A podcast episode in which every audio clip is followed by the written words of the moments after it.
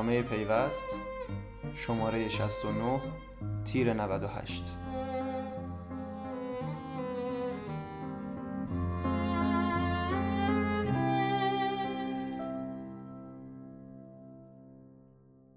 بازار گوشی تلفن همراه یک سال پس از برخورد با متخلفان هنوز به حالت عادی باز نگشته است.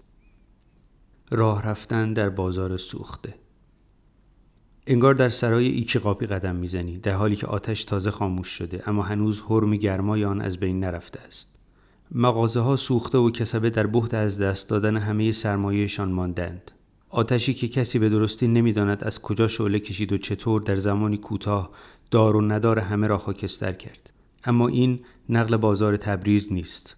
داستان بازار گوشی تلفن همراه ایران است که در میانی تابستان 97 طعمه حریق شد و همچنان میسوزد. آتشی که جرقه اولیهش را دلار 4200 تومانی زد. دلاری که قرار بود نماد توانایی دولت در کنترل بازار پس از بازگشت تحریم ها باشد اما به دستاویزی برای گران فروشی، راندخاری، کمیابی اقلام مصرفی و در نهایت نابودی برخی از بازارها تبدیل شد. تابستان تیر ماه 97 زمانی بود که فروشندگان گوشی تلفن همراه در بازارهای مختلف تهران اعتراض خود را نسبت به وضعیت واردات و قیمتهای متغیر علنی کردند. آنها حتی چند ساعتی مغازه هایشان را بستند تا وزیر ارتباطات و فناوری اطلاعات را میان خود بکشانند.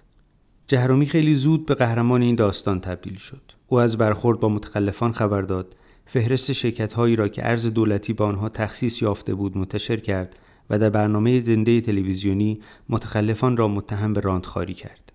گرچه وزارت سمت و بانک مرکزی تلاش کردند فضا را اندکی تلطیف کنند اما نتوانستند در برابر سیلی که جهرومی به راه انداخته بود مقاومت کنند. وارد کنندگان یکی یکی دستگیر و روانه زندان شدند و کالاهایشان توقیف شد. بنابر آنچه وزیر ارتباطات در برنامه حال خورشید گفت 600 هزار گوشی در انبارهای گمرک ماندند و 120 هزار گوشی نیز توقیف غذایی شدند. دستگیری مهمترین وارد کنندگان گوشی بازار را به کما فرو برد و باعث شد آن دسته از وارد کنندگان که تخلفی نکرده بودند نیز ترجیح دهند دست از فعالیت بکشند و به گوشه امنی بروند. کمبود گوشی در بازار قیمت آن را به گونه عجیبی بالا برد و باعث شد برخی از مدل‌ها به صورت کلی نایاب شوند. تمام روزهای تابستان 97 بازار در آتش گوشی سوخت و وزیر ارتباطات مدام وعده آزادسازی گوشی در توقیف مانده را تکرار کرد. اما تنها اتفاقی که واقعا رخ داد برگزاری دادگاه متهمان ایجاد اخلال در بازار تلفن همراه بود که شهریور ماه برگزار شد. پاییز چهارم شهریور ماه 97 نخستین جلسه دادگاه وارد کنندگان تلفن همراه به اتهام گران فروشی برگزار شد.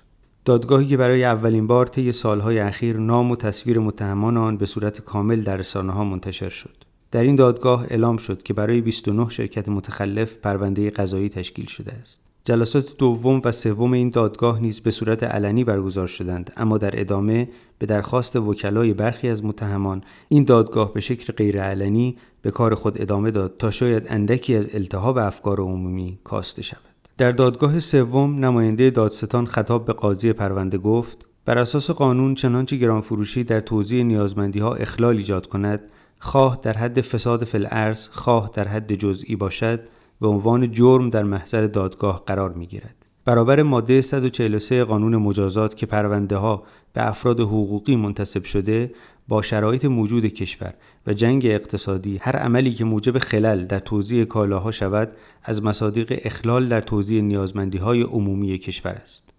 بر اساس آنچه در دادگاه علنی اعلام شد بیشترین میزان تخلف مربوط به شرکت داتیس امرتات با بیش از 6 میلیارد و 900 میلیون تومان و کمترین آنها مربوط به شرکت توسعه سرمایه گروه آروند با کمتر از 330 میلیون تومان بود. در نهایت 20 آبان ماه سخنگوی قوه قضاییه حکم متهمان مربوط به دادگاه وارد کنندگان موبایل را اعلام کرد. بخش عمده دلایل محکومیت این افراد بر اساس حکم صادر گران فروشی بود.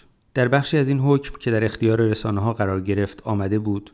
متهمان در مقام دفاع به محاسبه نشدن هزینه بیمه کالا در قیمت تمام شده کالا اشاره کردند که این دفاع صحیح نیست چرا که بیمه خارجی کالا از مبدع تا گمرک و نیز بیمه داخلی از گمرک تا مقصد برابر ضوابط قیمتگذاری کالاهای وارداتی در قیمت تمام شده محاسبه شده است. ثانیا چنان که منظور از هزینه بیمه که در قیمت تمام شده لحاظ نشده مربوط به حمل کالا از انبار شرکت به مقصد خریدار باشد چنین بیمه ای الزامی نبوده و چنانچه توسط شرکت فروشنده انجام گرفته باشد برای تبلیغ شرکت و جذب مشتری بوده و برابر ضوابط قیمتگذاری فروشنده حق تحمیل آن را به مصرف کننده ندارد. همچنین در این حکم با اشاره به دفاع متهمان درباره اینکه شرایط تحریم منجر به تحمیل هزینه حمل مضاعف خارجی به وارد کنندگان شده آمده بود ایراد مطروحه غیر قابل قبول است.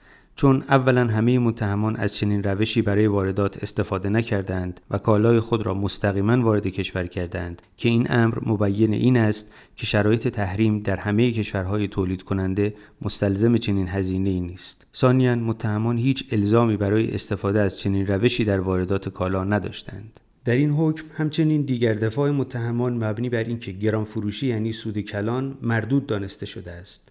چرا که معیار کلان بودن گران فروشی عرف می باشد و طبق عرف این گران فروشی کلان محسوب می گردد و اگر غیر از این بود موجب اخلال در نظام اقتصادی کشور و تعطیلی بازار در این حوزه و حضور وزیر ارتباطات در جهت رفع چنین مشکلی در بازار نبود. بر اساس این حکم با افزایش تدریجی بهای کالا و دامن زدن به التهابات بازار اتهامات متهمان دایر بر شرکت در اخلال در نظام اقتصادی کشور از طریق اخلال در توزیع نیازمندی های عمومی گوشی تلفن همراه از طریق گران فروشی محرز است.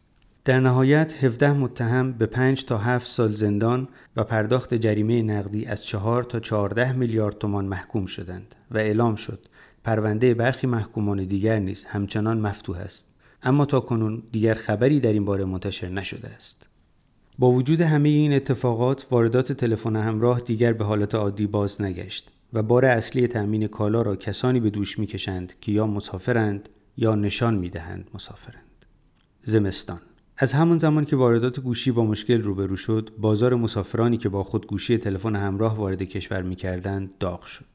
گرچه این نوواردات با محدودیت های همراه است اما به هر طریق می تواند تا حدودی نیاز بازار را پاسخ دهد و از بحران جلوگیری کند. دولت نیز با علم به اینکه چنین وارداتی ممکن است با بیقانونی همراه باشد برای کنترل بازار با آن مخالفتی نمی کند هرچند گاهی نیز این روند دچار اخلال می شود به عنوان مثال اواخر آبان ماه سال گذشته بود که سامانه همتا روند ثبت گوشی مسافری را متوقف کرد و هر فرد تنها با ثبت شماره ملی می توانست یک گوشی وارد کشور کند. این موضوع اعتراض فروشندگان گوشی را به دنبال داشت و در نهایت طی روزهای ابتدایی اسفند ماه بود که مجددا همه چیز وربال قبل بازگشت.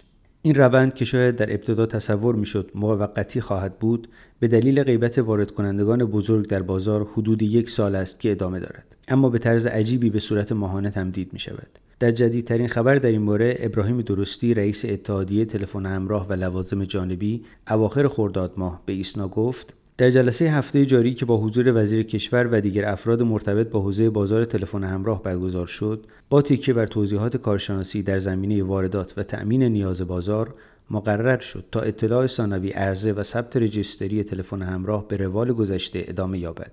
هرچند این سخنان در تضاد با خبری است که همون روزها مبنی بر اتصال سامانه های گذرنامه نیروی انتظامی و ثبت تلفن همراه مسافری گمرک به یکدیگر منتشر شد. در صورت اتصال این دو سامانه به یکدیگر هر فرد تنها در صورتی که واقعا از خارج کشور وارد شده باشد می تواند یک گوشی را در سامانه ثبت کند.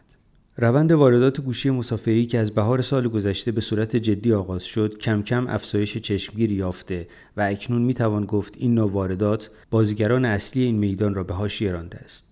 بر اساس نموداری که خبرگزاری مهر به نقل از سامانه همتا منتشر کرده روند واردات گوشی مسافری در فروردین ماه امسال نسبت به فروردین ماه سال گذشته با 90 درصد رشد به بیش از یک میلیون و 800 هزار دستگاه رسیده است. این نمودار نشان می دهد زمانی که واردات گوشی تنها با ثبت شماره ملی امکان پذیر بود یعنی آذر ماه سال گذشته روند واردات کاهش یافته است. در همین حال آمار دیگری که خبرگزاری مهر به نقل از سامانه همتا منتشر کرده نشان می‌دهد از مجموع کل واردات گوشی تلفن همراه از ابتدای سال 97 واردات گوشی مسافری حدود 60 درصد واردات این کالا را به خود اختصاص داده است. در افزایش سهم واردات گوشی های مسافری نسبت به واردات تجاری می توان مهمترین عامل را متوجه سکته تابستان سال گذشته دانست. خروج وارد کنندگان بزرگ از بازار گرچه ارز را متوقف کرد اما تقاضا را کاهش نداد و به همین دلیل بازاری که می‌رفت با اجرای طرح رجیستری از دست قاچاقچیان خارج شود دوباره قبارآلود شد. در این شرایط به نظر می رسد حتی به امکان ثبت سفارش واردات قانونی هم بازار به حالت سابق برنگردد. این اتفاق یک بار دیگر رخ داده است. زمانی که افزایش 54 درصدی تعرفه واردات گوشی باعث شد بازار در اختیار قاچاقچیان قرار گیرد و در ادامه کاهش تعرفه نیز نتوانست وضعیت را به حالت قبل بازگرداند. بهار در آخرین تلاش ها برای بازگرداندن بازار به حالت عادی حسین فلاح جوشقانی رئیس سازمان تنظیم مقررات و رئیس کارگروه رجیستری تلفن همراه اعلام کرد که بانک مرکزی ارز لازم برای واردات گوشی را تأمین کرده و به زودی 3 میلیون گوشی ثبت سفارش شده به کشور وارد می شود. به نظر می رسد دولت امیدوار است با این تعداد گوشی اندکی از قیمت گوشی در بازار کاسته شود. فلاح گفته است حدود 60 تا 70 شرکت وارد کننده برای واردات گوشی همراه ثبت سفارش کردند و به نظر نمی رسد انحصاری در این حوزه باشد. او با اشاره به اینکه اکنون قیمت گوشی های همراه حدود 20 درصد حباب دارد افسود، بازار موبایل تا دو ماه آینده به اندازه کافی تامین خواهد شد و با ورود این گوشی ها قیمت ها حدود 20 درصد کاهش خواهد یافت.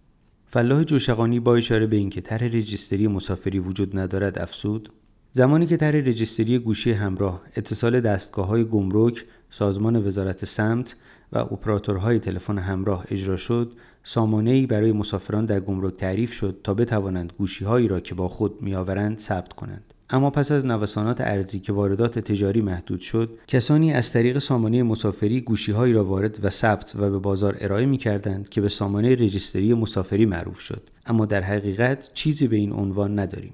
رئیس سازمان تنظیم مقررات رادیویی اضافه کرد. از ابتدای خورداد با اطلاع رسانی و تامین ارز اتصال سامانه رجیستری مسافری و ناجا برقرار است و مسافر بودن یا نبودن فرد وارد کننده گوشی بررسی می شود و هر مسافر فقط می تواند یک گوشی وارد کند. باید دید آیا دولت می تواند یک سال بعد از سکته شدیدی که بازار تلفن همراه داشته آن را به حالت عادی بازگرداند یا خیر؟